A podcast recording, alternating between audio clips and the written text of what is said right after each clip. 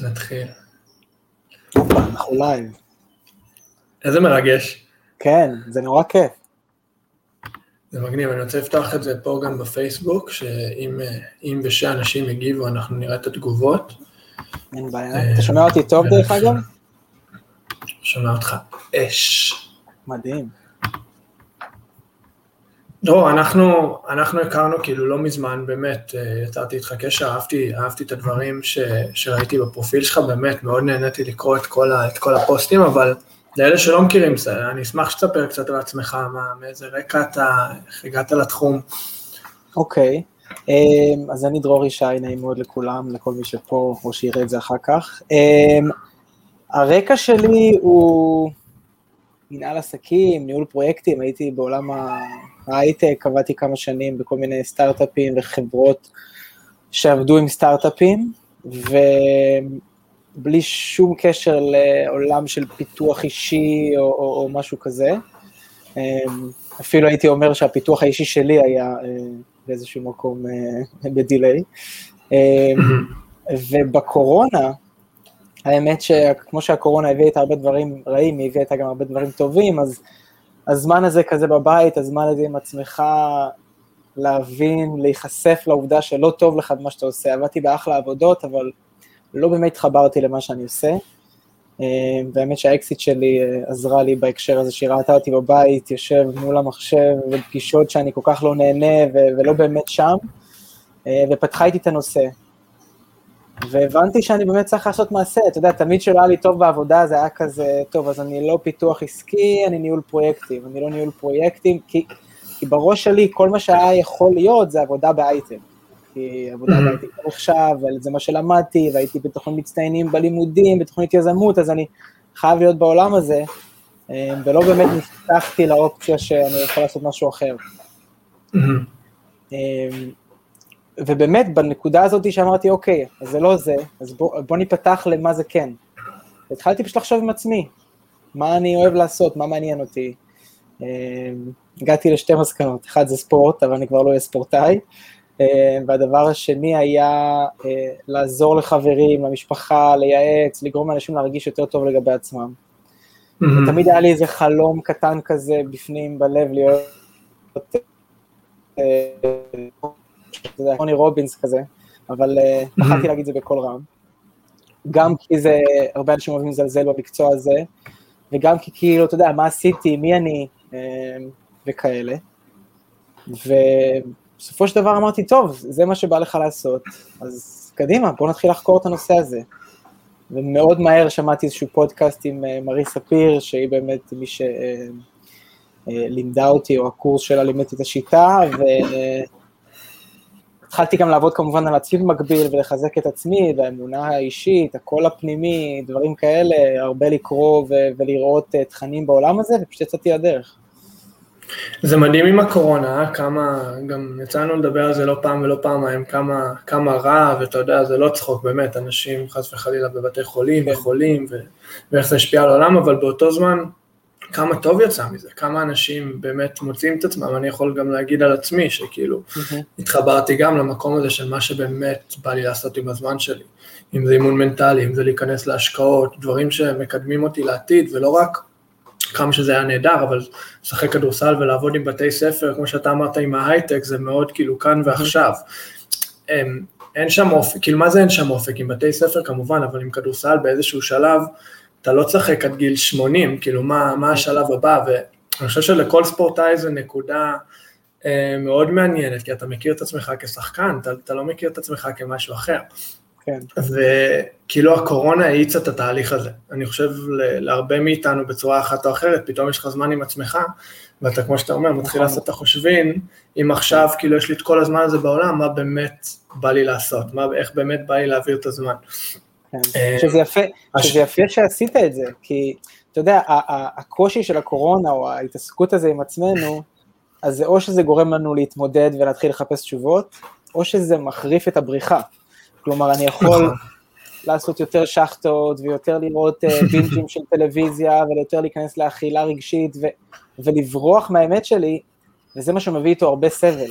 כי אנחנו מודעים שיש לנו זה מה שאנחנו צריכים לחשוב עליו, וזה משהו שמפריע לנו, זה משהו שלא טוב לנו, עכשיו, מי שמספיק אמיץ, נכנס לזה ומתמודד עם זה, אבל רובנו אנחנו באיזשהו הרגל של לברוח מזה.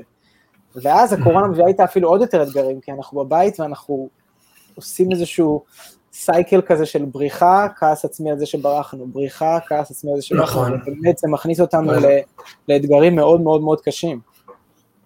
זה כל כך נכון, אחי, זה כל כך נכון. מה זה? לא, אני אומר, זה סתם קפץ לי שדיברת על זה.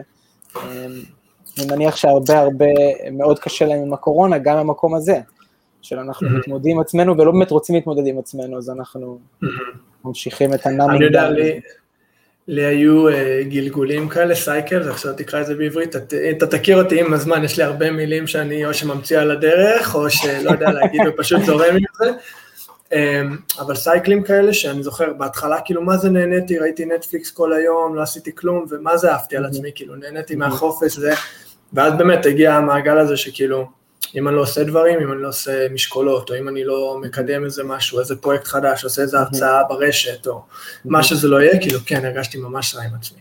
דרך אגב, אני לא חושב שזה רע להיות כאילו בנטפליקס בסבבה, זה הכל השאלה מאיפה זה מגיע. כלומר, אם אנחנו, כדי לברוח מאיזושהי התמודדות, אנחנו נכנסים לנטפליקס, אז זה מגיע ממקום שזה לא מה שאנחנו באמת רוצים.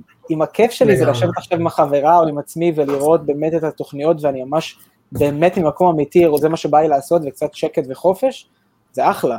אני אף פעם לא מזלזל בכל דבר שבן אדם בא לו לעשות. השאלה היא מה באמת בא לו לעשות.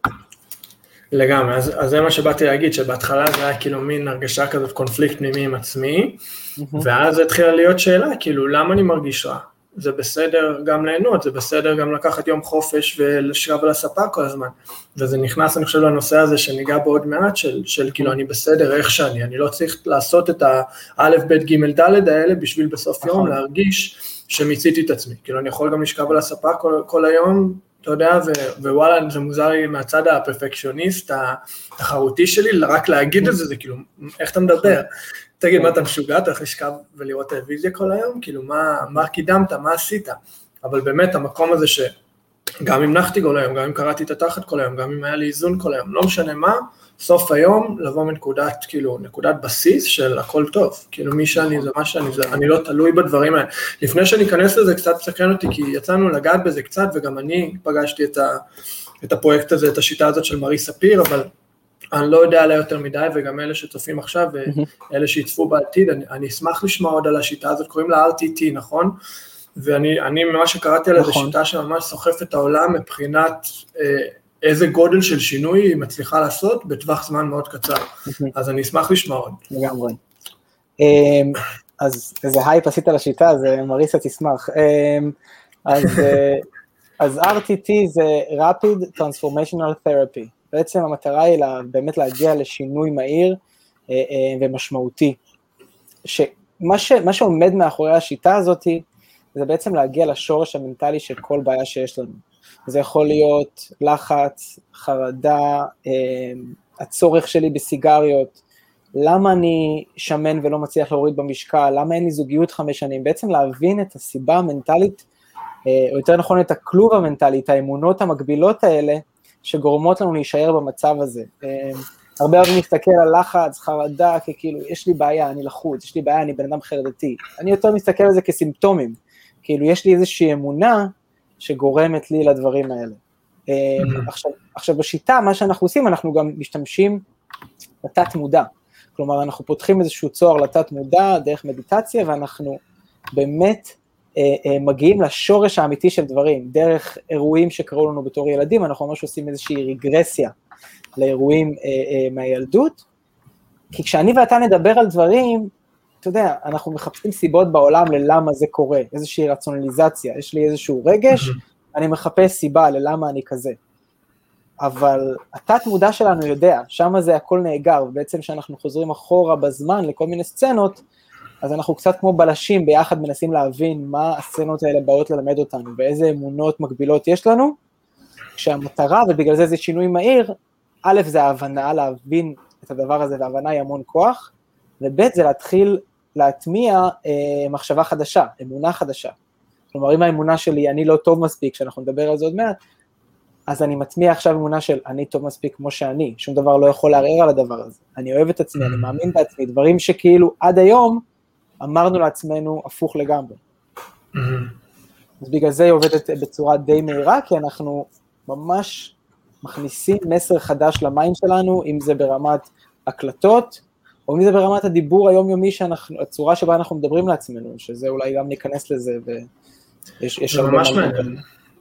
זה ממש מעניין, אחי, זה ממש סקרן אותי, אני רק מעלה לנו, יש לי פה, רשמתי לנו כמה שאלות, זה ממש סקרן אותי, שמע, זו שיטה שבאמת כאילו, נשמעת מדהימה. איך זה נראה בשטח בעיקר? זה פשוט תרגול של מנטרות והקלטות ודברים כאלה?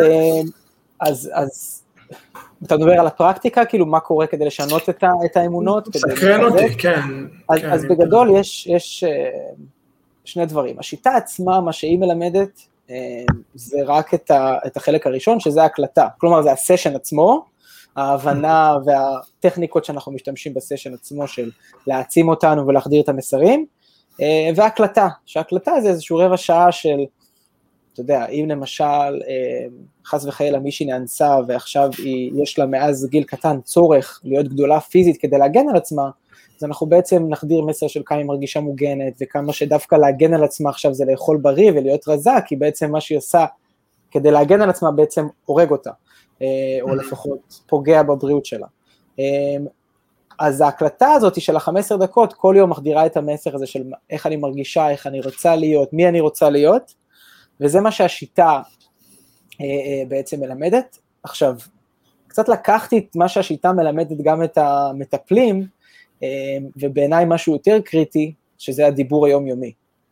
כי יש לנו איזשהו מסר שיושב עמוק בפנים, ואנחנו מנסים לשנות אותו, אבל יש לנו במהלך היום מלא הזדמנויות לשנות את זה, כי יש לנו דיבור עצמי אוטומט כבר, שהוא נורא נורא נורא שלילי, נורא פוגעני בעצמנו, כל אחד ומה שאנחנו כאילו מדברים על הנושא שאנחנו מדברים עליו, אבל באופן כללי אפשר להגיד שאנחנו לא ה-best friend של עצמנו, אנחנו די נכנסים בעצמנו, ומה שאני אוהב ללמד את הלקוחות שלי זה איך אני משנה את הפוקוס, איך אני לוקח את הדיבור העצמי האוטומטי הזה, מקבל את העובדה שהוא אוטומטי, אני לא רוצה לריב איתו, אני לא רוצה להתווכח איתו, זה משהו שבא אוטומטי וטבעי, אלא איך אני משתמש בזה כטריגר למודעות, ואז איך אני רוצה להרגיש, מי אני רוצה להיות, מה הייתי רוצה להגיד לעצמי.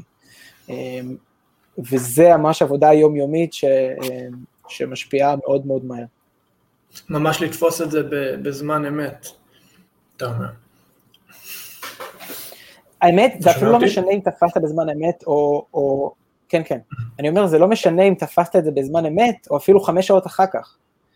ברגע שהגיע לך המודעות, יש לך את האופציה לשנות את הפוקוס. כלומר, יכול להיות שדיברת על עצמך 24 שעות רצוף בצורה מזעזעת, אבל בסוף ה-24 שעות רגע תפסתי את עצמי, אז עכשיו מה אני אגיד? יש לנו בכל רגע נתון הזדמנות לשנות את זה. לא, זה מדהים, כי האמת היא... זה ממש, ממש מסקרן. לא, תמשיך, כן, סליחה. לא, אני אומר, כי האמת היא שהמחשבות האוטומטיות, הן תמיד יגיעו. תמיד משהו יבוא, כלומר, אני וחברה שלי נפרדנו, אז זה לא שאין לי כבר עצב, זה העצבות לא באה אליי, אבל כשאני מדבר לעצמי בצורה שהיא לא טובה בהקשר של הקשר, אם אני, אתה יודע, מאשים את עצמי, אולי אני לא מספיק טוב, בגלל זה עזבה אותי, דברים כאלה, אז פתאום שאני מדבר על עצמי ככה, זה מקפיץ לי כבר איזשהו טריגר של רגע, ככה אני רוצה לדבר על עצמי? לא, אני מדהים בלהתמודד עם התחייה, אני רוצה מי שתרצה אותי על מי שאני, ואני מאמין בעצמי, וכל בחורה תזכה להיות איתי, ופתאום כשאני מדבר ככה, אז פתאום איזה כיף, אני מי כאילו להיות עצוב עכשיו, חזר לי חיוך ואמונה עצמית, ואני דווקא מרגיש שיאללה, אני מוכן לצאת להרפתקה הבאה שלי. להבדיל מבדרך כלל שהייתי נכנס בעצמי וחושב על זה ונשאר בהרגשה הזאת, אתה יודע, ימים שלמים. אז היום זה יבוא, וזה יהיה חצי שעה, אולי רבע שעה, אולי שעתיים. כשיש לי רגע את הרגע של המודעות, שאני שנייה מתעורר, אז אני בוחר איך לדבר לעצמי. לשנות את הקונטקסט, לשנות את הרקע של השיחה הזאת. שמע, לי צמרמורות עכשיו שאמרת, עוד פעם, אנחנו לא מכירים, כאילו, אישית, שנים, או זה, דיברנו כמה פעמים, כאילו, אבל באמת, שאני מדבר איתך גם בטלפון, אחי, האותנטיות שלך, וכמה זה אמיתי, זה מה זה מחבר, וזה מה זה כיף לשמוע.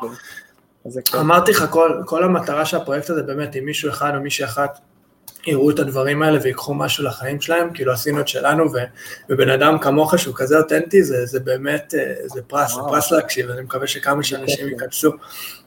הקונטקסט הזה, מה זה? כבר היה שווה לבוא. לגמרי. זה, היה לי איזו דוגמה עם עצמי, אבל אני לא זוכר בדיוק, אבל כן, כאילו ממש לשנות את הרקע של השיחה. מה רשמתי פה? מאיפה אתה חושב מגיעה, אני חושב שלכולנו יש את זה בדרך אחת או אחרת, התלות הזאת, שאיך הערך העצמי שלנו לפעמים תלוי בדברים חיצוניים, ואם זה קורה אז אני מרגיש סבבה, אם זה לא קורה אז אני מרגיש לא טוב. מאיפה אתה חושב שזה מתחיל?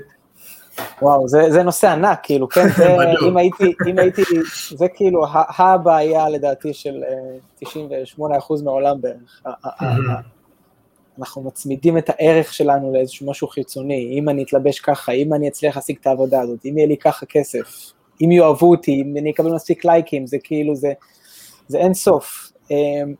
לפני שניכנס לזה, אני אגיד משהו שאנחנו הולכים לדבר על זה שאנשים מרגישים לא מספיק טובים כמו שהם. עכשיו, לפחות עם הלקוחות שלי זה מתחלק לשניים. חצי אחד אומר ישר, כן, וואו, אני לא סובל את עצמי, או אני לא אוהב את עצמי, אני מדבר עצמי על הפנים, או אני לא מרגיש שאני מספיק טוב. וחצי שני ישר אומר כזה, לא, דווקא אני, אתה יודע, אני אחלה, אני חושב שאני מדהים, אני... ורציונלית, הגיונית, כולנו יודעים שאנחנו מדהימים.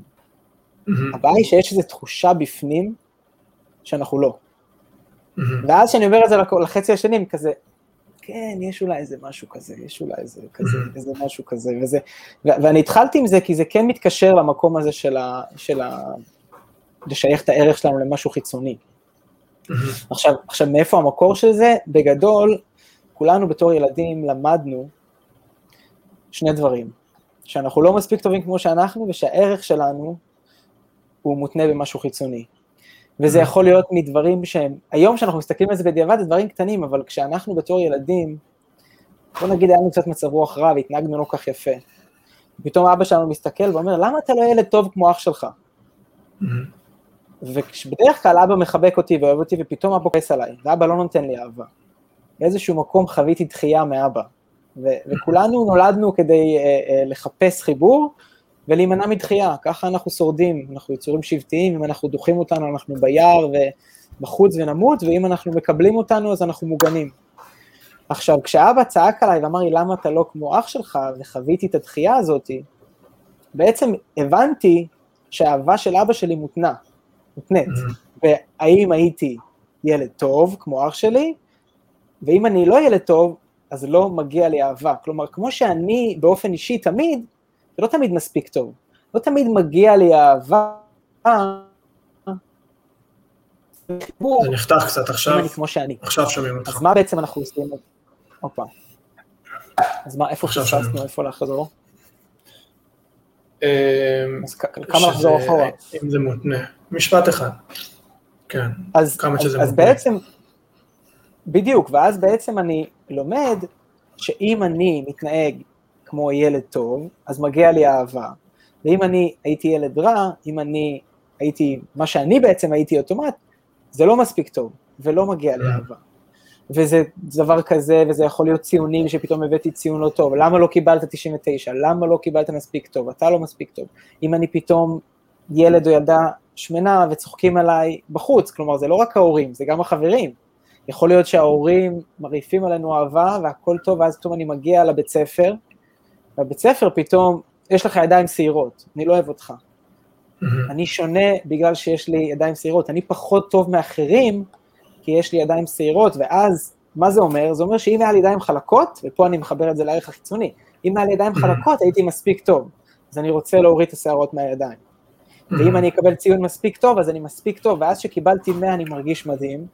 אבל שקיבלתי 70, החיים שלי בזבל, כי הערך שלי, היכולת שלי לקבל אהבה מאחרים נפגעת, כלומר, אני לא מרגיש שמגיע לי את האהבה הזאת, ואנחנו לא רוצים להרגיש את הרגש הזה, אנחנו לא רוצים, כי אנחנו שייכנו לדחייה המון המון המון סבל, המון כאב, והמיינד שלנו אוטומטית רוצה לברוח מכאב וללכת לקראת עונג, כאיזשהו מנגנון הישרדותי, אז כל החיים אני רוצה להימנע מהתחושה של דוחים אותי, שאני לא מספיק טוב, ואני כל הזמן רוצה לקבל את התחושה הזאת של אני כן מספיק, אבל בגלל שאני מרגיש שאני לא מספיק, אני חייב לשייך את זה לדברים חיצוניים, אני חייב לחבר את זה לעוד ועוד, אז אנחנו קונים עוד, וצריכים לקבל ציונים יותר גבוהים. כל הזמן לחפש את זה.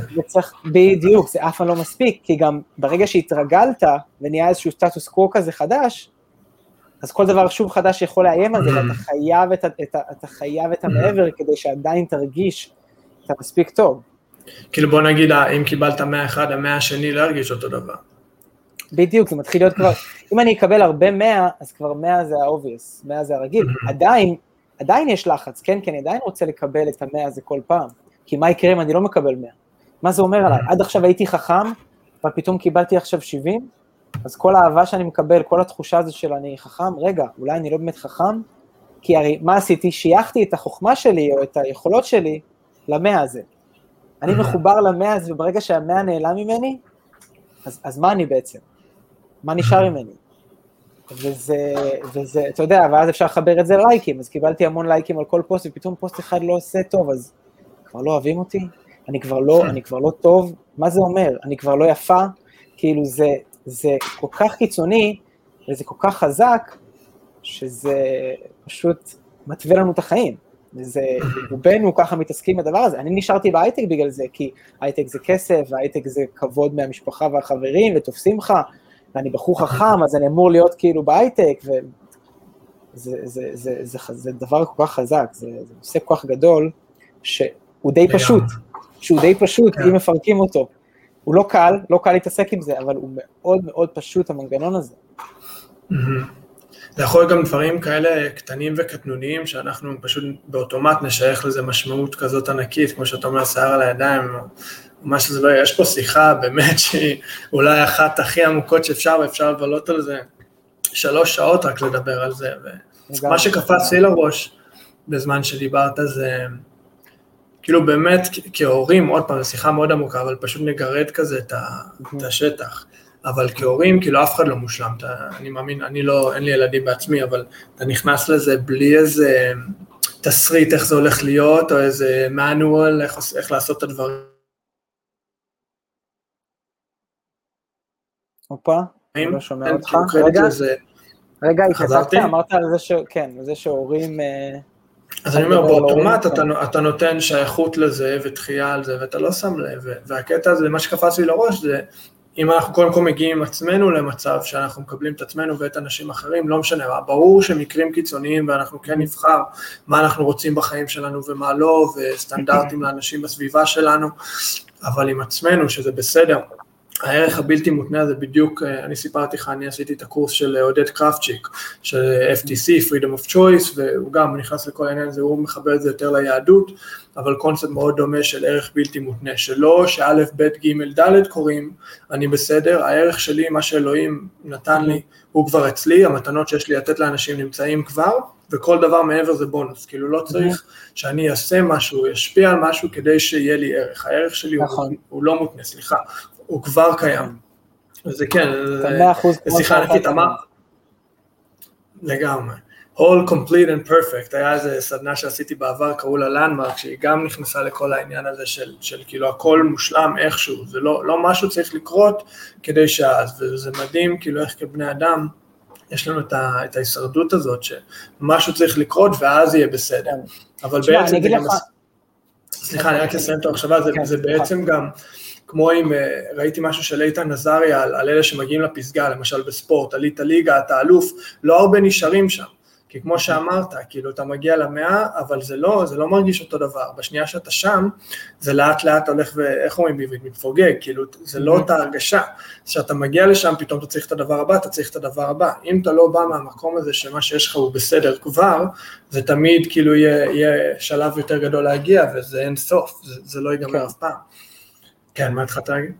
אז סתם, שדיברת קפץ לי, שאני רוצה לתת איזושהי אנלוגיה כדי להסביר עד כמה זה פשוט ומעצבן הדבר הזה, כי כשאנחנו למדנו בגיל מאוד קטן שאנחנו לא מספיק טובים, הרי זה פה, זה בתוך הראש, אף אחד לא רואה כאילו איך אנחנו מדברים לעצמנו, מה למדנו על עצמנו. עכשיו, דמיין לך שהיית מתחיל לשחק כדורגל בגיל קטן, והיית מחליט שבועטים עם הקרסול, ככה בועטים כדורגל, שווית כל החיים בו, אף אחד מאמן לא אומר לך שאתה טועה, אף אחד לא היה מסביר לך איך יש טכניקה יותר טובה, אז היית בועט, עקום, ובצורה פחות טובה כל החיים שלך. וזה מה שאנחנו בעצם עושים עם עצמנו בדבר הזה של אני לא מספיק טוב, שאני מתחיל להתפקס על העובדה של אני לא מספיק טוב, אז אני תמיד מחפש איפה אני לא בסדר, ואני מדבר לעצמי בצורה לא טובה, ומה עשיתי לא בסדר, ואיפה טעיתי. אף אחד בגיל קטן, או בינוני, או עד עכשיו, לא בא אמר לנו, חבר'ה, אתם בועטים עם הקרסול, צריך לבעוט עם המלא. כאילו, אתה מדבר על עצמך בצורה לא נכונה, אף אחד לא יודע מה קורה פה בפנים. וברגע שאתה רגע מתעורר על זה, אתה אומר, אוקיי, הרי עד שהתעוררנו, אנחנו כבר מרגישים שזה חלק מהזהות שלנו. מדברים לעצמנו כך הרבה זמן, אנחנו כבר לא מכירים את עצמנו אחרת. אנחנו חושבים שזה המציאות. אני באמת לא מסכים. אוטומט גם שאני חושב שאם אנחנו לא מודעים, אנחנו לא מסוגלים לתפוס את זה. זה משהו שאתה לא יודע, שאתה לא יודע כביכול. בדיוק, בדיוק. אף מאמן לא בא ואמר לי, אחי, אתה בועט עם הקרסול. וזה קצת המטרה שלי, לבוא ולהגיד לחבר'ה, חבר'ה, אתם בועטים עם הקרסול, בואו רגע תעשו עצמי, אני באמת צריכה לתת פס כמו שצריך. מדהים. ובאנלוגיה אתה מחבר את זה לדיבור העצמי, כאילו הדיבור העצמי הזה שאנחנו לא שמים לב שהוא בעצם ברקע, הביטה עם הקרסול זה בעצם. הצורה שבה אנחנו דיברנו לעצמנו, כלומר אנחנו הפוקוס שלנו, איפה אנחנו לא בסדר, איפה אני לא מספיק טוב, זה הפוקוס, מקום שהפוקוס יהיה, ביתיים המלא, הפוקוס יהיה, אני מספיק טוב, אני מאמין בעצמי, אני 100% כמו שאני תמיד, גם אם אני מקבל דחייה, גם אם משהו קרה, אני עדיין 100% כמו שאני. ואני יכול להגיד לך שגם עכשיו, אחרי שאני יודע את כל זה, זה עדיין עבודה וזה עדיין דרך, כי זה שנים, שנים שאנחנו הטמנו את זה בעצמנו, ההורים, החברים, הסביבה, התקשורת, כל החברה המערבית, יש פה המון תרבות של אתה לא מספיק טוב, כל הפרסומות, שיער שלך לא מספיק טוב, אתה רואה כל מיני אנשים יפים, אתה לא מספיק יפה, אתה לא מספיק חכם, הזיכרון שלך לא מספיק טוב, כאילו, כל דבר הוא, מאוד מנצלים את המקום הזה של אתה לא מספיק, את המקום הזה של כאילו, אתה משהו בכלל לא בסדר ואתה צריך לתקן, משתמשים בדבר הזה, וזה גם מקבע את האמונות האלה. על הנקודה הזאת, וגם מקודם אמרת על הלייקים, שאני אישית, וגם דיברנו על זה בעבר, על רשתות חברתיות, אבל על המדיה בכלל, והתקשורת, איפה אתה חושב שזה הכי צץ, שמציפים לנו את הדברים האלה, שאנחנו לא מספיק טובים, אתה יודע, זה באמת, אתה לא תראה את זה ככה בול, אבל זה ייכנס לתת מודע, אני חושב שברשתות החברתיות זה הכי מעניין, כמה זה נפוץ וכמה זה קורה בשטח, אם אנחנו מודעים לזה או לא. כן, אני חושב שהרשתות החברתיות זה כאילו, זה amplified, זה מוכפל בטירוף, כי זה כל כך, זה בלי סוף, זה אצלנו כל הזמן, ואתה יודע, מי שמקבל הכי הרבה לייקים זה בדרך כלל, אתה יודע, מי שהכי יפה, מי שהכי מוכשר, ואנחנו כאילו מסתכלים על זה, ואני לא כמו הבן אדם הזה, אני לא כמו הבן אדם הזה, ואנחנו באיזשהו מקום, אנחנו עושים איזשהו פאנל כזה של מה זה המיינסטרים ומה זה המקובל.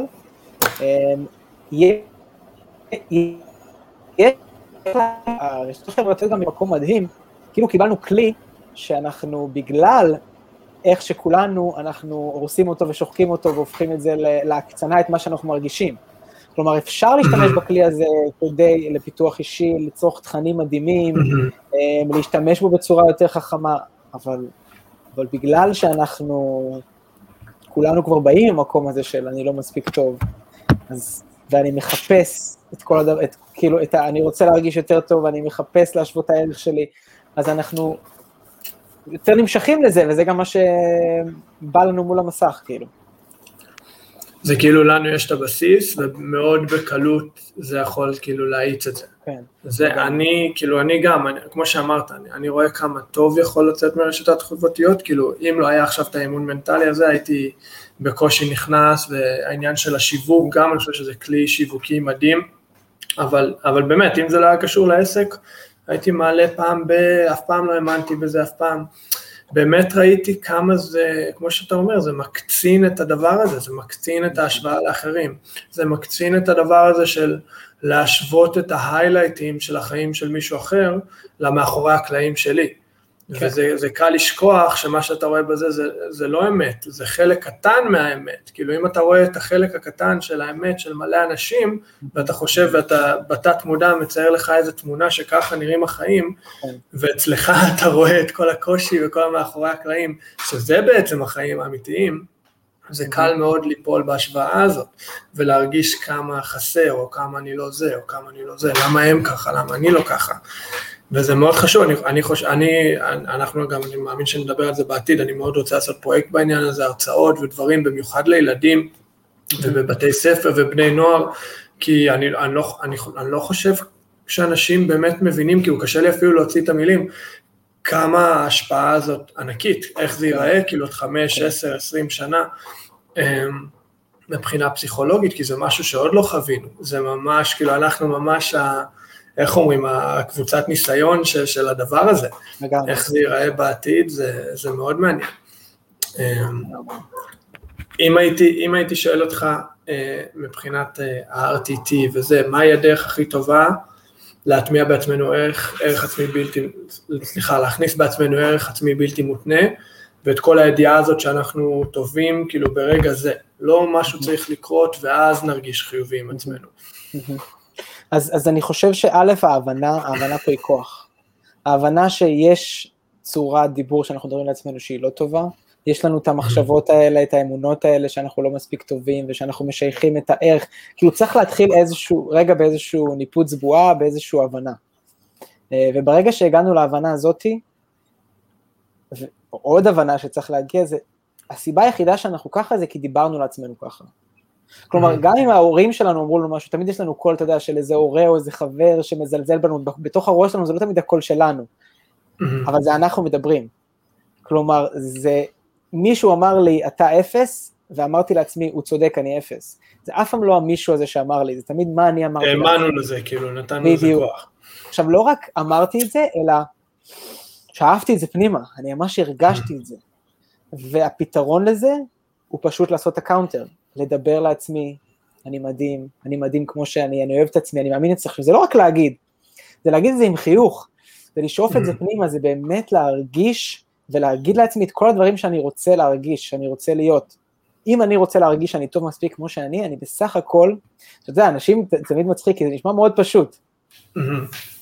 אבל זה ככה, זה פשוט לדבר לעצמנו בצורה, כי זה לא רק לדבר, זה גם להרגיש, כי אנחנו צריכים להיות ברגע של הוקרת תודה, של אהבה, של הערכה, אנחנו צריכים לצאת מהמקום הזה של הפחד והתסכול והכעס והבושה, למקום של אהבה, הערכה, קבלה, וזה, מה שיוביל אותנו לשם זה המילים.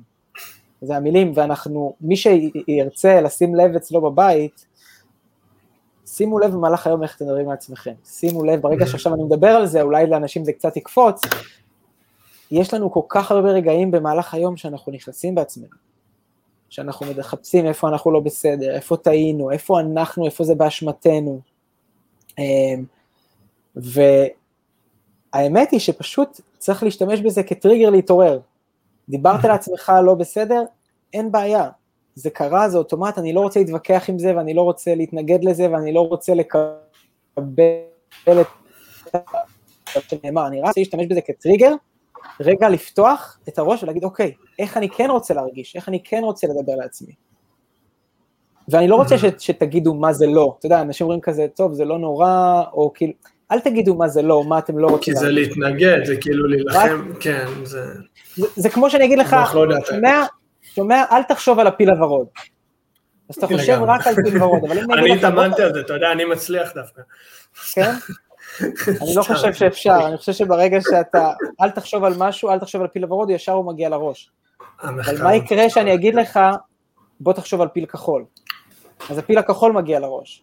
אז אני לא רוצה שתגידו לעצמכם מה אני לא, אתה יודע, אני שואל את הלקוחות שלי מה אתם רוצים, 90%, אני לא רוצה שזה יקרה, אני לא רוצה להרגיש יותר ככה, אני לא רוצה, בואו נתמקד במה אנחנו כן רוצים להרגיש, רק מה אנחנו כן רוצים להרגיש, אני לא רוצה להתווכח עם מה שכבר הגיע, עם המחשבות האוטומטיות, אני רק רוצה, אם יצאתי מרעיון עבודה ואמרתי לעצמי אוטומטית, נגיד הרגשתי שהלך לא טוב, איך זה אפס אני, למה לא התכוננתי, בואו נדבר על זה שפעם הבאה אני אתכונן יותר טוב, או אם נגיד בטוח לא קיבלתי את זה, בוא נגיד אני מאמין שקיבלתי את זה, וגם אם לא קיבלתי את זה אני עדיין מדהים.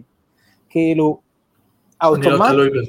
האוטומט יגיע, אבל אנחנו יכולים להכווין את זה לצד שני. זה הכל, האוטומט יגיע, הוא תמיד יגיע. מה אתה חושב על הקטע הזה אומרים את זה תמיד, אני למשל ממש מנסה לשים לב לזה בכתיבות שלי, ביומנים שלי שאני עושה בבוקר ובלילה ובדברים האלה, שהמוח לא יודע להבדיל, כאילו המוח שומע, אני לא רוצה שזה יקרה, הוא לא יודע להבדיל, הוא שומע את הדבר הזה, הוא מדמיין את זה והוא יוצר את זה, כאילו, כמו שדיברנו גם, אנחנו דיברנו עכשיו לפני לנו מזמן על החיסון, על הקטע של ההתמודדות שלנו עם כל החיסונים האלה, ואיך הגוף מרגיש וכמה המוח, איך אומרים, במודעות, סליחה, יכול לקחת חלק בזה, ואם אני תופס את עצמי, אז גם בזה שמתי לב ממש, כאילו לא להגיד, אני לא אהיה ככה ואני לא אהיה ככה, אני לא אהיה עייף ואני לא אהיה חלש, כי אני חושב שהמוח לא יודע להבדיל, אני, כל שאתה אומר, כל הזמן לשים לב להגיד מה אני כן רוצה, לא מה אני לא רוצה, כי בעצם אתה יכול ליצור את זה בלי לשים לב בכלל, איך אני כן רוצה להיות, איך אני כן רוצה שהדברים ייראו.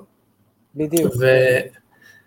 ואיך שאמרת על האוטומט, שזה תמיד נוכח, כאילו הכל הזה, זה מי שאנחנו בפנים, זה תמיד יהיה ברקע, זה אף פעם לא ייעלם, ותמיד נתנו לי את הדוגמה של מערבולת, עם איכשהו, אני לא יודע, נתקע באוקיינוס איכשהו, ויש מערבולת, או בים התיכון פה בארצנו, בבית ינאי, או איפה שאתה לא הולך לים, הקטע הזה שכאילו, לא להתנגד, שאם אתה, תמיד אמרו לי, אם אתה נכנס למערבולת, לא להתנגד, כי אם תתנגד, אתה פשוט תדבע, אתה תילחם, אתה תישאר בלמעלה, ואתה לא תוצא מזה. אבל בשנייה שאתה משחרר, ואתה מפסיק להילחם עם זה, אולי כך כמה שניות שהן יהיו מאוד מפחידות, אבל אתה פשוט תצא מהלמטה. והקטע הזה, כמו שאמרת, הכל הזה, האוטומט הזה, תמיד יהיה. ואם אנחנו מנסים להילחם איתו, או לשכנע אותו, או כאילו להתאמת מולו כל הזמן, אנחנו נשאר באותו מקום, אנחנו נשאר פשוט מעל השטח, נלחמים. אבל בשנייה שאתה משחרר ואתה מקבל את זה כמשהו שהוא תמיד יהיה נוכח, את זה אי אפשר לשנות, אבל במקום להילחם בו ולנסות להעלים אותו, אתה מכוונן אותו, כמו שאתה אומר, אתה מכוונן אותו לדברים יותר אפקטיביים, לדברים יותר מקדמים, לדברים שגורמים לך גם להרגיש יותר טוב. גם מה מכווין את הכל הזה, זו שאלה מעניינת, כי אנחנו יכולים להגיד שאתה יודע, my mind is playing tricks on me, כאילו המחשבות שלנו הן משתולטות בנו, והמוח שלי עושה לי כל מיני בלגנים וזה בכוונה, אבל מה זה בעצם המיינד הזה שזורק לנו מילים? זה רק מה שאנחנו, איך שאנחנו דיברנו לעצמנו, וזה עכשיו פשוט קורה באוטומט. כלומר, זה אנחנו מכווינים את הדבר הזה, זה לא המיינד משחק טריקים על זה, למה המיינד אומר לי שאני טיפש ואני לא אצליח? אנחנו כל החיים אומרים לעצמנו, אתה טיפש, אתה לא תצליח, ואז כשאנחנו לא רוצים שזה יגיע, זה נזרק אלינו אוטומטית. כלומר, ככל שנעשה עבודה לשנות את הצורה שבה אנחנו מדברים לעצמנו, גם המחשבות האוטומטיות, הרעות ילכו ויפחתו ויתחילו להחליף אותם מחשבות יותר טובות. פתאום יהיה תחושה של מסוגלות, פתאום שאני ארצה לרעיון עבודה, איזה קול יגיד לי, כן, אתה יכול לעשות את זה. וזה יכול לקרות, יש אנשים שזה הקול האוטומט שלהם, כי הם מדברים לעצמם בצורה מאוד מאוד טובה שנים. בטוח, כן. הקטע הזה שזה לא קרה לבד, זה לא קרה איזה יום אחד, כאילו התחלת לחשוב ככה.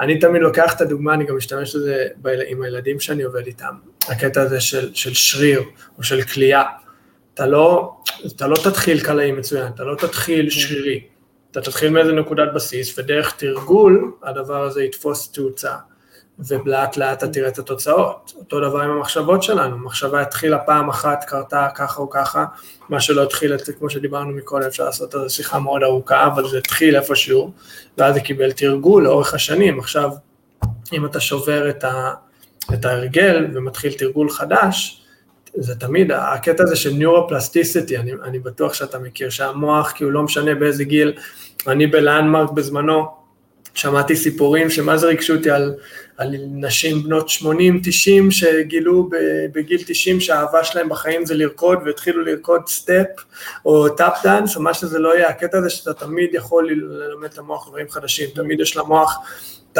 הקטע, איך קוראים לזה, הפיזיולוגיה הזה, של לשבור את החיבורים בין התאים במוח ולפתח חיבורים חדשים. לגמרי. ההרגלים, אבל כמו שאתה אומר, זה באמת לשים לב להרגל, לתפוס את זה ולהכניס שם משהו חדש. בוא נראה מאוד יש לנו. אני זוכר שבזמנו דיברנו אני חושב שזה בדיוק מה שדיברנו עכשיו, על השיפט המחשבתי הזה, על כאילו תגובה למחשבות אוטומטיות. אבל זה בעצם, אם זה לא מה שדיברנו עכשיו בעצם, אני זוכר שאז קראת זה ממש לעשות שיפט במוח. סכן אותי כאילו כדוגמה, איך זה נראה בשטח.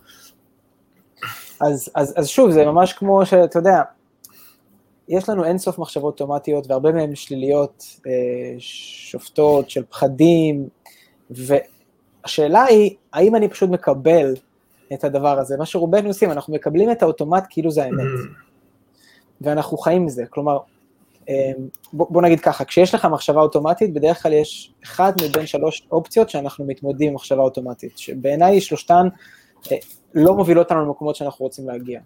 אחד, זה לקבל את המחשבה כאמיתית. כלומר, אמרתי לעצמי משהו, ואני כזה, אתה יודע, כעסתי על עצמי על זה שלא התכוננתי, או ברור שלא מגיע לי בכלל לקבל את העבודה הזאת, ואני כאילו עכשיו מסתובב עם התחושה שזהו, זה לא מגיע לי. כלומר, אני קיבלתי את המחשבה האוטומטית שנזרקה אל הראש, כאמת גמורה, ואני חי איתה. הדבר השני שאנחנו עושים, זה שאנחנו נכנסים לשיפוטיות על המחשבה. למה אני מדבר לעצמי ככה? למה אני עושה לעצמי את הנזק הזה? למה אני כזה רע לגבי עצמי? זה כזה הסייקלים של הכעס העצמי הזה. קודם יש איזושהי מחשבה אוטומטית, ואז אנחנו נכנסים בעצמנו לזה שזו הייתה המחשבה האוטומטית. כאילו, אני בטוח שכולם יכולים להתחבר לזה. זה לגמרי קורה שאנחנו פשוט נכנסים בעצמנו, על זה שנכנסנו בעצמנו, וזה סייקלים. לגמרי.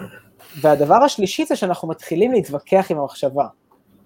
כאילו, אבל כן התכוננתי, אבל פעם שעברה דווקא עשיתי עבודה טובה, אולי כאילו, לא, אולי כן מגיע לי, כי דווקא עובד לא רע, אבל אולי לא, כאילו אנחנו נכנסים לדין ודברים עם המחשבה האוטומטית. בדיוק. ואני אומר, בוא נשתמש במחשבה האוטומטית כטריגר לזה שזו מחשבה שהגיעה, ועכשיו נחשוב עליה, האם אנחנו רוצים שזאת תהיה המחשבה שלנו. כאילו, פה אנחנו מתחילים להנדס מחדש את החיים שלנו, האם אני חי באוטומט, מה שהגיע אליי אני מקבל, רב איתו, נכנס לכל הדברים האלה, או שאני אומר, אוקיי, חשבתי עכשיו איזושהי מחשבה שלי על עצמי כאוטומט, אבל מה כן הייתי רוצה לחשוב? מה כן הייתי רוצה לחשוב על עצמי? מה בן אדם מוצלח, מה בן אדם שאוהב את עצמו היה אומר לעצמו ברגע זה? ואז אני יכול ממש להגיד את זה.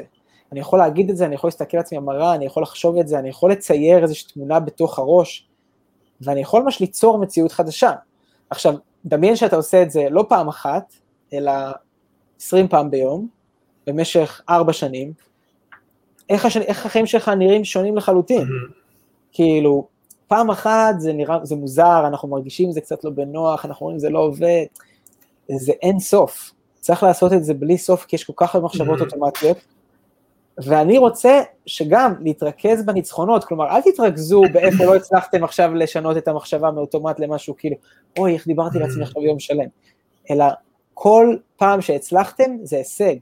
זה לא הצלחתי היום 80 פעם, זה הצלחתי היום פעמיים. וואו, מדהים, הצלחתי היום פעמיים לשנות את הפס האוטומטי הזה שבה, קטעתי אותו ושמתי משהו חדש. איזה מדהים זה, איזה מדהים מדהים. איפה אנחנו שמים את האנרגיה. לגמרי. ואני בכוונה... כן, לא, תמשיך. ואני בכוונה כאילו אומר שזה... יכול להיות 80 פעם שלא תצליחו, פעמים שתצליחו, כי זה מסע.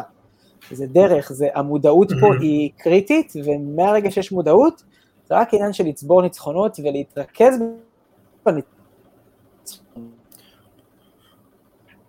זה נחתך קצת, אתה שומע אותי? שמעתי עד להתרכז. כן, כן. להתרכז בניצחונות, המטרה היא להתרכז בניצחונות שלי. אני רוצה, כי זה שוב, זה אותו דבר, זה הפוקוס החיובי הזה. עכשיו אני רק חייב להגיד נקודה, כי לפעמים גם לקוחות אומרים לי, ואנשים אולי יחשבו, אתה יודע, לא הכל חיובי בחיים, למה אתה, אתה יודע, אי אפשר להיות רק חיובי. אז התשובה שלי תמיד היא, אחרי יבוא לבד, כאילו אין ספק, החיים לא קלים, אנחנו נהיה עצובים, אנחנו נהיה שבוזים, אבל זה יבוא לבד. זה לא צריך לעבוד. לגמרי, אני לא צריך להמשיך את הדבר הזה. כל הקטע הזה שברגע שבאה המודעות, ברגע שפתאום התעוררתי מהחלום הרע הזה של המחשבות השליליות, זה אומר שאני כבר יכול לא להיות שם, אני יכול להיות במקום אחר. זה יבוא לבד, זה יבוא מספיק פעמים, החיים, אתה יודע, שולחים מלא הפתעות אלינו, זה יקרה, צמחו עליי. לגמרי. ההישרדות כאילו, ההישרדות תהיה תמיד באוטומט, אתה יודע, מימי הביניים, המוח שלנו רגיל לחפש סיכונים וסכנות ודברים, להתמודד מולם והישרדויות שונות, אבל באמת, כמו שאתה אומר, החיובי דורש מאמץ, דורש לתפוס את זה בשטח, דורש הרגלים חדשים, ואז כמו שאתה אומר, אתה עושה את זה 20 פעמים ביום, 4 שנים, מעניין איך עכשיו החשיבה האוטומטית שלך תראה. תבין, עדיין הדברים האלה יקרו, וגם שזה יקרה, אתה לא תילחם בזה, ואתה לא תראה בזה משהו שלילי, כי זה חלק מלהיות בן אדם, ההישרדות הזאת תמיד תהיה שם, אבל כמה פוקוס עכשיו יהיה על החיובי, וכמה פוקוס, וואי, זה כל כך נכון, כאילו, הקטע של לתת כוח להצלחות, לתת תשומת לב לדברים הטובים, כי זה כל כך קל להסתכל על מה לא היה, או מה היה חסר, או מה לא היה מספיק טוב, אבל הדגש הזה על מה, זה, אני קצת ייפתח על עצמי, אני התחלתי לעשות רשימות של דברים טובים, של דברים טובים שקורים כל יום, כי זה באמת בא מהמקום הזה שהייתי מאוד פרפקציוניסט, הייתי מאוד קשה עם עצמי, אם זה בא מהכדורסל, או ממה שזה לא היה, וכל הזמן הסתכלתי על כאילו מה צריך לשפר, עכשיו שאתה כל הזמן מסתכל על מה צריך לשפר, אתה אולי מגיע מאוד רחוק, אבל אתה לא באמת נהנה מזה, כי אתה כל הזמן חי במה אין, ולא במה יש, אז ממש להתחיל לעשות רשימות, כאילו מהדברים הכי קטנים, היום ניצחתי בזה, ניצחתי באחד על אחד, או ניצחתי כך וכך, או זה, ושמע, אתה מדבר על התהליך, בהתחלה זה ממש עצבן אותי, כאילו שאתה נכנס, שאתה תוקע איזה מקל בגלגלים של ההישרדות, בהתחלה זה מאוד מרתיע, זה משהו שהגוף שלך והמוח שלך, כאילו למה להתנהל ככה, זה פתאום מוזר, זה כאילו, למה להסתכל כל הזמן חיובי, אני לא אתקדם, אתה מתחיל להמציא כל מיני סיבות, כאילו, למה זה לא אפקטיבי. אבל אתה יודע, יום ראשון כתבתי 3 דברים, יום שני כתבתי 4 דברים, אולי יום שלישי לא כתבתי, לא היה לי, אתה יודע, פיפ לזה, לא נושא לשאר PG-13, לא היה לי כוח, אבל יום חמישי קצת 5, 6, אתה מגיע לשלב, עבר חודשיים, דפים מלאים, כאילו אין לי מקום כבר על הדף, ובאמת השינוי הזה, השינוי המחשבתי הזה, השינוי של האוטומט, שזה תמיד יהיה ברקע, זה לא ישתנה, אבל לאן לכוונן את זה, איך אתה רוצה שזה ייראה, זה מדהים. אני חושב שזה גם, אתה יודע, זה בסדר שדברים קורים לא מושלם, זה בסדר שיש טעויות, כאילו, בוא ניקח את זה רגע נגיד להורים שמחנכים ילד, זה לא שעכשיו המוסר הסכל פה, המסקנה זה, תגידו לילד שלכם תמיד שהוא הכי מדהים, כדי שלא יהיה לו אישוז, זה בסדר שיש טעויות, זה בסדר שהוא גם על הפנים במשהו, אבל עדיין מגיע לו אהבה. זה הקריטי פה. זה החלק הקריטי. זה לא תלוי. בדיוק. מה זה פרפקציוניזם? בוא נדבר רגע על פרפקציוניזם. בעיניי זה גם, זה לא אופי, זה יותר כמו סימפטום. כלומר, אני פרפקציוניסט, כי אם אני לא עושה משהו מושלם, יכול להיות שאני אקבל ביקורת, יכול להיות שאני ארגיש את הדחייה הזאת, יכול להיות שאני אקבל את ההרגשה שאני לא מספיק טוב. עכשיו, ואז, אז מה זה גורם? זה גורם לזה שאו שאנחנו נהיים דחיינים, או שאנחנו נהיים פרפקציוניסטים, או שאנחנו נהיים גם וגם, כי אנחנו לא מסוגלים לעבוד על משהו, כי יכול להיות שזה יגרום לנו לדחייה. אני יכול להגיד לך שאני פחות פרפקציוניסט, אני הרבה יותר למקום של הדחיינות, שאם אני לא עשיתי משהו, אז אי אפשר לשפוט אותי עליו, תמיד הפוטנציאל עדיין שם. אני לא יכול לאיים על עצמי ולקבל את התחושה הזאת של הדחייה. אבל כשאנחנו יודעים שאנחנו מספיק טובים, לא משנה מה, אז זה גם בסדר להגיד, זה לא הלך פחות טוב, למה? כי כשאנחנו לא משייכים את זה לערך שלנו, אנחנו אוטומטית עוברים אז איך אני אעשה את זה יותר טוב? שזה גם, זה חיובי, כלומר, אנחנו לוקחים את הטעות, ואנחנו אומרים, איך אני יכול לעשות את זה יותר טוב? בדיוק, כי אני לא משייך את עצמי לזה. אם אתה עכשיו עשית פדיחה במשחק בכדורסל, בגלל שזה כל כך, אתה יודע, אנחנו חושבים שאנשים צחקו עלינו, שפטו אותנו, הקבוצה שלי, המאמן, מה ההורים חושבים, מה הקהל חושב, מה אני חושב על עצמי, אני מתעסק רק בזה, במקום להגיד, מה הלך פה לא טוב, עשיתי לו פייק שמאלה, אבל הפייק שלי לא היה מספיק טוב, וזה בסדר שהפייק עצמו לא היה מספיק טוב, כי אתה לא קשור לפייק הזה, אתה כעצמך מספיק טוב, הפייק לא היה מספיק טוב, אז זה אומר שאני חייב לעבוד ולשפר את הפייק השמאלי שלי, לא אכפת לי מה הקהל חשב, מה אני, זה, מה זה, זה רק זה לא עבד טוב על המגרש, אז בוא נשפר את זה. כי ברגע שאני מנתק את הערך שלי מהדבר הזה, אני פתאום יכול לפתוח את הראש ולראות, וואו, אז אני יכול לעשות את זה יותר טוב, ואת זה יותר טוב, ואיזה כיף, זה יכול להשתפר. זה מרשה לך תוכנית עבודה, כאילו אתה אומר, הפעולה לא הייתה מספיק טובה, על זה אני יכול לעבוד, זה לא היה מי שאני, כאילו כבן אדם, כמשהו שלא היה מספיק טוב, שזה נהיה קצת יותר מורכב, וזו הרגשה שגם אתה תסחוב עם עצמך לאורך היום, אבל שאתה באמת משחרר מעצמך, משחרר מהאני שלי, ומבין שהפעולה לא הייתה מספיק טובה, ועליה אני צריך לעבוד, שאני בסדר, זה מדהים. סקרן אותי לשאול אותך על נתן לוי, איך הגעת לעבודה איתו, אני חושב שזה משהו מאוד מרגש, כאחד שאני לא יודע כמה אנשים בארץ, כאילו מודעים ל-MMA ול-UFC, אבל אני בקנדה, הייתי בקנדה 14 שנה, זה היה אחד הדברים שכאילו יותר מהכל אהבנו לשבת בשבתות ולראות, וזה באמת משהו ענק, ולמשל גם השותף שלי לדירה לשעבר, אילון, שהיה איתי בלייב האחרון, אח שלו גם, נועד לאט, היה אחד הלוחמי UFC הישראלים הבודדים שהיו לנו, ועצם זה שיש מישהו נכון לעכשיו שנלחם על המקום הזה באיגוד הכי גדול בעולם, זה משהו מדהים, עוד פעם, אני לא יודע כמה אנשים מודעים, מבחינתי שאני ראיתי את התמונה שלך איתו, וקראתי קצת על העבודה שלכם ביחד, ושמעתי עליה ממך, זה משהו שמעליב, כאילו אתה יודע, חזרתי לילדות, חזרתי להיות אוהד כזה, כמישהו ישראלי שמייצג אותנו בבמה הזאת, זה מדהים. איך אתה הגעת עליו, איך המערכת שלכם נבנתה? אז א', זה נורא מרגש לעבוד עם נתן, ואני חושב שכן, אולי לא כולם מכירים את התחום הזה, אבל אני חושב שנתן הוא דמות די מוכרת, ויש הרבה שמתחברים להייפ של ה-MMA, בכלל העולם של ה-MMA, לחימה משולבת בארץ, הוא גדול והוא גדל בלי סוף. אני מאוד אוהב ספורט, מאוד אוהב את ה-UFC, וכשלמה את השיטה הזאת, אמרתי לך כשהתלבטתי מה אני רוצה לעשות, ספורט זה משהו שאני מאוד אוהב, ורציתי לחבר ספורט למה שאני עושה. רציתי להתחיל לעבוד עם ספורטאים גם.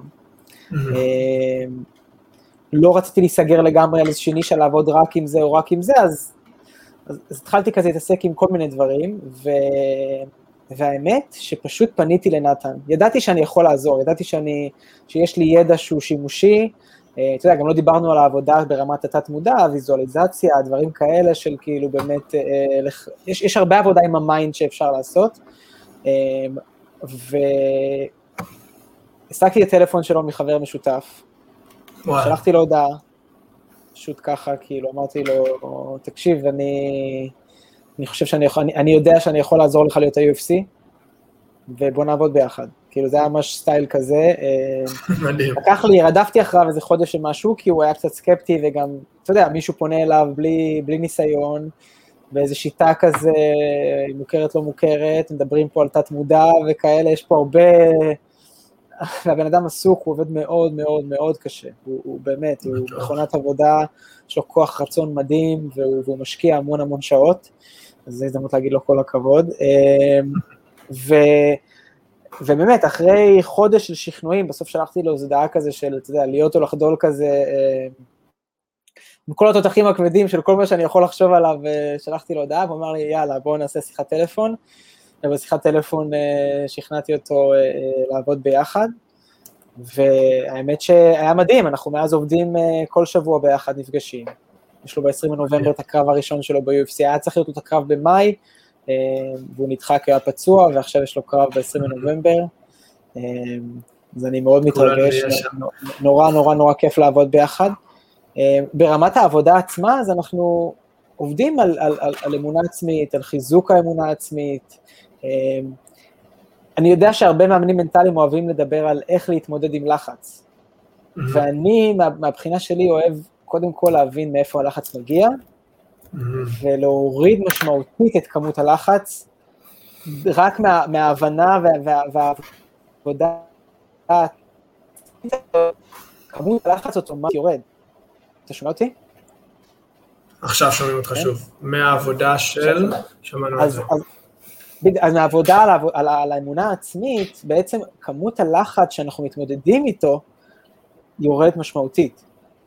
ואז שהלחץ הוא עוד משמעותית, עכשיו בואו נדבר על איך אנחנו מתמודדים על לחץ שנשאר. אבל קודם כל, בואו נבין מאיפה הלחץ זה מגיע. אתה יודע, מדברים על סימון ביילס, שפרשה עכשיו מהזה. כאילו, יש המון המון המון המון לחץ על ספורטאים, לא תמיד הוא הלחץ מהבן אדם שמנסה להרוג אותי בזירה, או היריב שבא לנצח אותי במשחק, או אני צריכה לעשות תוצאה יותר טובה מהבן אדם, הלחץ הרבה פעמים הוא, הקהל מסתכל עליי. ומה יקרה אם אני לא אצליח? מה זה אומר עליי? האם אני לא טוב כבן אדם? הבעיות של ספורטאים הן אותן בעיות כמו שלנו. זה אותן בעיות כמו שבן אדם שעובד בהייטק, או כמו שבן אדם, או מישהי שהיא אם חד-הורית, או בן אדם שהוא עובד כגנן. הבעיות, המקור של הבעיות, הם מאותו מקום.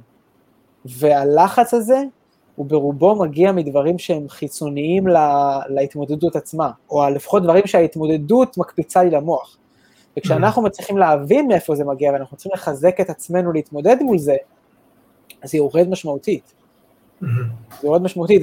עכשיו, כתבתי משהו על סימון ביילס, ושנייה אחרי זה היא כתבה בטוויטר, כאילו שכל האהבה הזאת שהיא מקבלת, גורמת לי להבין שאני מעבר לתוצאות שלי בספורט, דבר שלא ידעתי עד היום.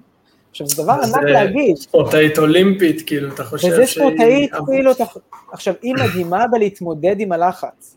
יש להם כוח רצון מטורף, מוטיבציה, כאילו גם בלי מוטיבציה, הם יודעים לעבוד, יש להם מוסר עבודה מטורף, יש להם יכולת להתמודד מול לחץ בצורות הכי הכי הכי גבוהות, אבל הם בני אדם, והלחץ מגיע מאותם מקומות שהלחץ שכולנו מגיע. ושם אני חושב שיש הרבה עבודה לעשות עם הספורטאים. לא, זה מדהים. אני מאוד שמחתי לראות את זה. קודם כל, גם הנישה הזאת של, אני באמת מחכה ליום שזה יגיע לארץ, גם בחול זה עדיין בשלב די התחלתי, אבל שקבוצות יתחילו לעבוד עם מאמנים מנטליים, שאינדיבידואלים יתחיל. עכשיו אתה מתחיל לראות את זה באמת ברמות הגבוהות, כי זה משהו כל כך חשוב. אחד מהדברים, זה מזכיר לי מהקורס של עודד, הוא סיפר סיפור על קספי, עם העבודה שלו בקספי, ויצא לו להיות ב-NBA, ולדבר קצת עם שחקנים וזה, והוא דיבר עם סטף קרי, והוא אומר לו, מה היכולת, כאילו, הכי חשובה שלך?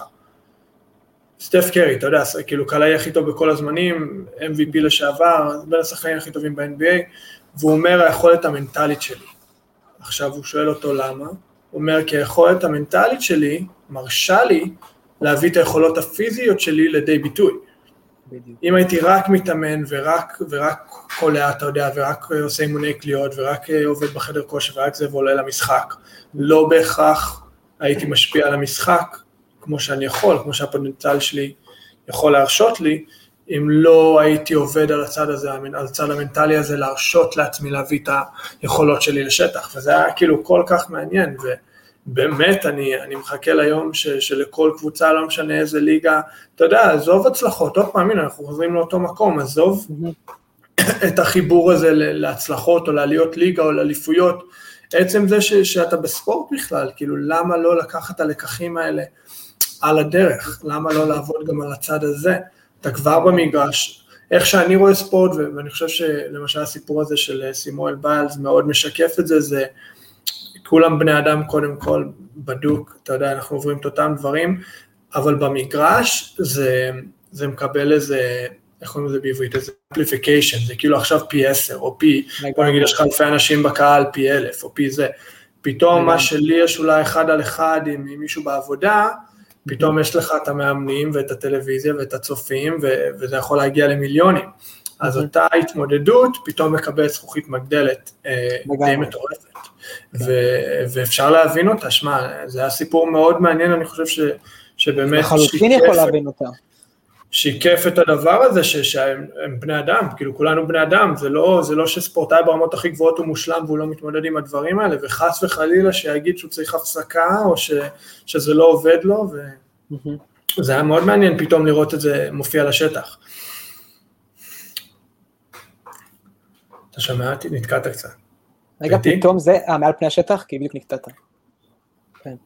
כן, שזה כאילו הציף את זה, אתה מבין את הדבר הזה שכולנו רואים כמובן מאליו, שספורטאים כאילו לא חושבים על הדברים האלה, הם עבדו כל כך הרבה שנים, הם כבר רגילים למיליון עיניים עליהם, אבל הדברים האלה עדיין צצים, באמת, כמו שאמרת, כולנו בני אדם, זה לא שיש פה איזה מישהו מושלם, המחשבות האוטומטיות עדיין קורות, המחשבות האוטומטיות האלה. שאלה האחרונה שתמיד, קודם כל ממש מרגש אותי, הדבר הזה עם נתן לוי, ואני מחכה לנובמבר, ובאמת, ואני מקווה שכל מי שצפה פה, וכל מי יתמוך וזה, כי זה באמת הישג אדיר, וזה כל כך כיף לראות את הדרך שהוא עושה, ועצם זה שאתה ככה איתו בדרך, זה באמת מקסים, וזה כיף לראות. אז שמחתי לשמוע על זה, באמת. דבר אחרון, ומשהו שאני תמיד אוהב לשאול, זה אם היית יכול לתפוס את דרור שבדיוק בתחילת דרכו בעולם הזה, בעולם אימון מנטלי, או אולי, אתה יודע, בתחילת ההייטק, אולי בצעירותך, אתה יודע, לא שאתה מבוגר, אבל, והיית יכול להגיד לו כאילו דבר אחד שהיה חוסך ממנו המון כאבי ראש והמון אנרגיה מבוזבזת אולי על הדברים הלא נכונים, מה היית אומר לו, מה היית זורק לו?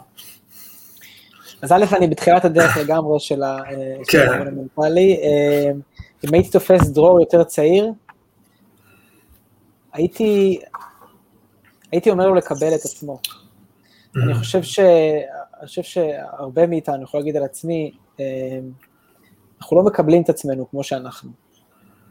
וזה משהו שאתה יודע, מילא גם נחשוב שהעולם לא מקבל, וזה בסדר, כי לפעמים אנשים לא יקבלו.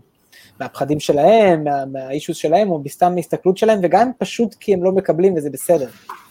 אנחנו צריכים לקבל את עצמנו, על מי שאנחנו, אנחנו ספקטרום כזה רחב של כאילו, בן אדם, בנים, בנות, כאילו, יש בתוכנו כל כך הרבה, ואנחנו מחבים המון המון חלקים בעצמנו, כי אנחנו לא מקבלים את מי שאנחנו, יש איזשהו משהו שהסביבה מאפשרת לך להיות, ומעבר לזה זה מלחיץ. ואני חושב שאם אנחנו נקבל את עצמנו, אנחנו נהיה הגרסה המלאה של עצמנו, שזה תמיד הכי טוב. אז זה העצה שהייתי נותן לעצמי, לקבל את עצמי עד הסוף. זה מה שאני מנסה לעשות היום, מה שאני עושה היום, לא מנסה, עושה היום. לגמרי. עם עצמך ועם לקוחות, אני מדמיין. עם לקוחות לגמרי, כן. נורא כיף לעבוד עם אנשים. מדהים, אחי, מדהים. אני מקווה שעוד יהיה לנו המון שיתופי פעולה בעתיד. אני יודע שאנחנו נשאר בקשר הזה בטוח. כיף לראות, באמת כיף לראות את הדרך. אותי זה הפתיע, כי באמת, אני לא הכרתי אותך לפני, זה מפתיע לשמוע שאתה בתחילת הדרך, זה נראה כאילו אתה באמת עושה את זה שנים, וכל כך נוח לך עם הדבר הזה, כי זה באמת נראה שאתה מיועד לזה, באמת, האותנטיות והדרך שאתה עובד בה, זה כיף וזה מורגש, אתה מבין, יש הרבה אנשים שיכולים לדבר את הדיבור, אבל אתה אומר שזה לא באמת הם. ממש אפשר להרגיש שזה מי שאתה, והנתינה שלך וזה, זה כיף גדול אחי, זה כיף גדול לראות, ואני מחכה כבר לפרויקט הבא שלנו, אני חושב שיש לנו הרבה על מה לשתף פעולה. מדהים, מדהים אחי. בשלב הבא זה להיפגש פיזית. כן, לעשות באיזה אולפן לגמרי, שיגמר כבר כל הדבר הזה. חשבתי להתחיל את הזה עם מסכה, לדחקות כאילו בלייב, שהגענו גם לשלב הזה שצריך מסכות בלייב. מטורף. יאללה, אמן, אמן, פעם הבאה באולפן, עם מיקרופונים אמיתיים, במקום עם אוזניות. מדהים. מדהים, אחי, תודה רבה, באמת, אני מקווה שכולם נהנו, ובקרוב נעשה עוד. ותודה רבה למי שהקשיב, איזה כיף, אני לא יודע כמה ומי יקשיב, אבל המון המון תודה, כיף לנו. אמן, האמת, בוא ניכנס שנייה, סתם מסקרן אותי, אני אכנס לפייסבוק, כי זה לא מופיע פה באפליקציה, אבל נראה אולי היו איזשהו שאלות שאולי פספסנו על הדרך, וזה מין אינטראקציה כיפית כזאת עם אנשים שצופים. בוא נראה אם אני אצליח לפתוח את זה, ואם לא, אז הרווחתי אותך פשוט לעוד כמה דקות.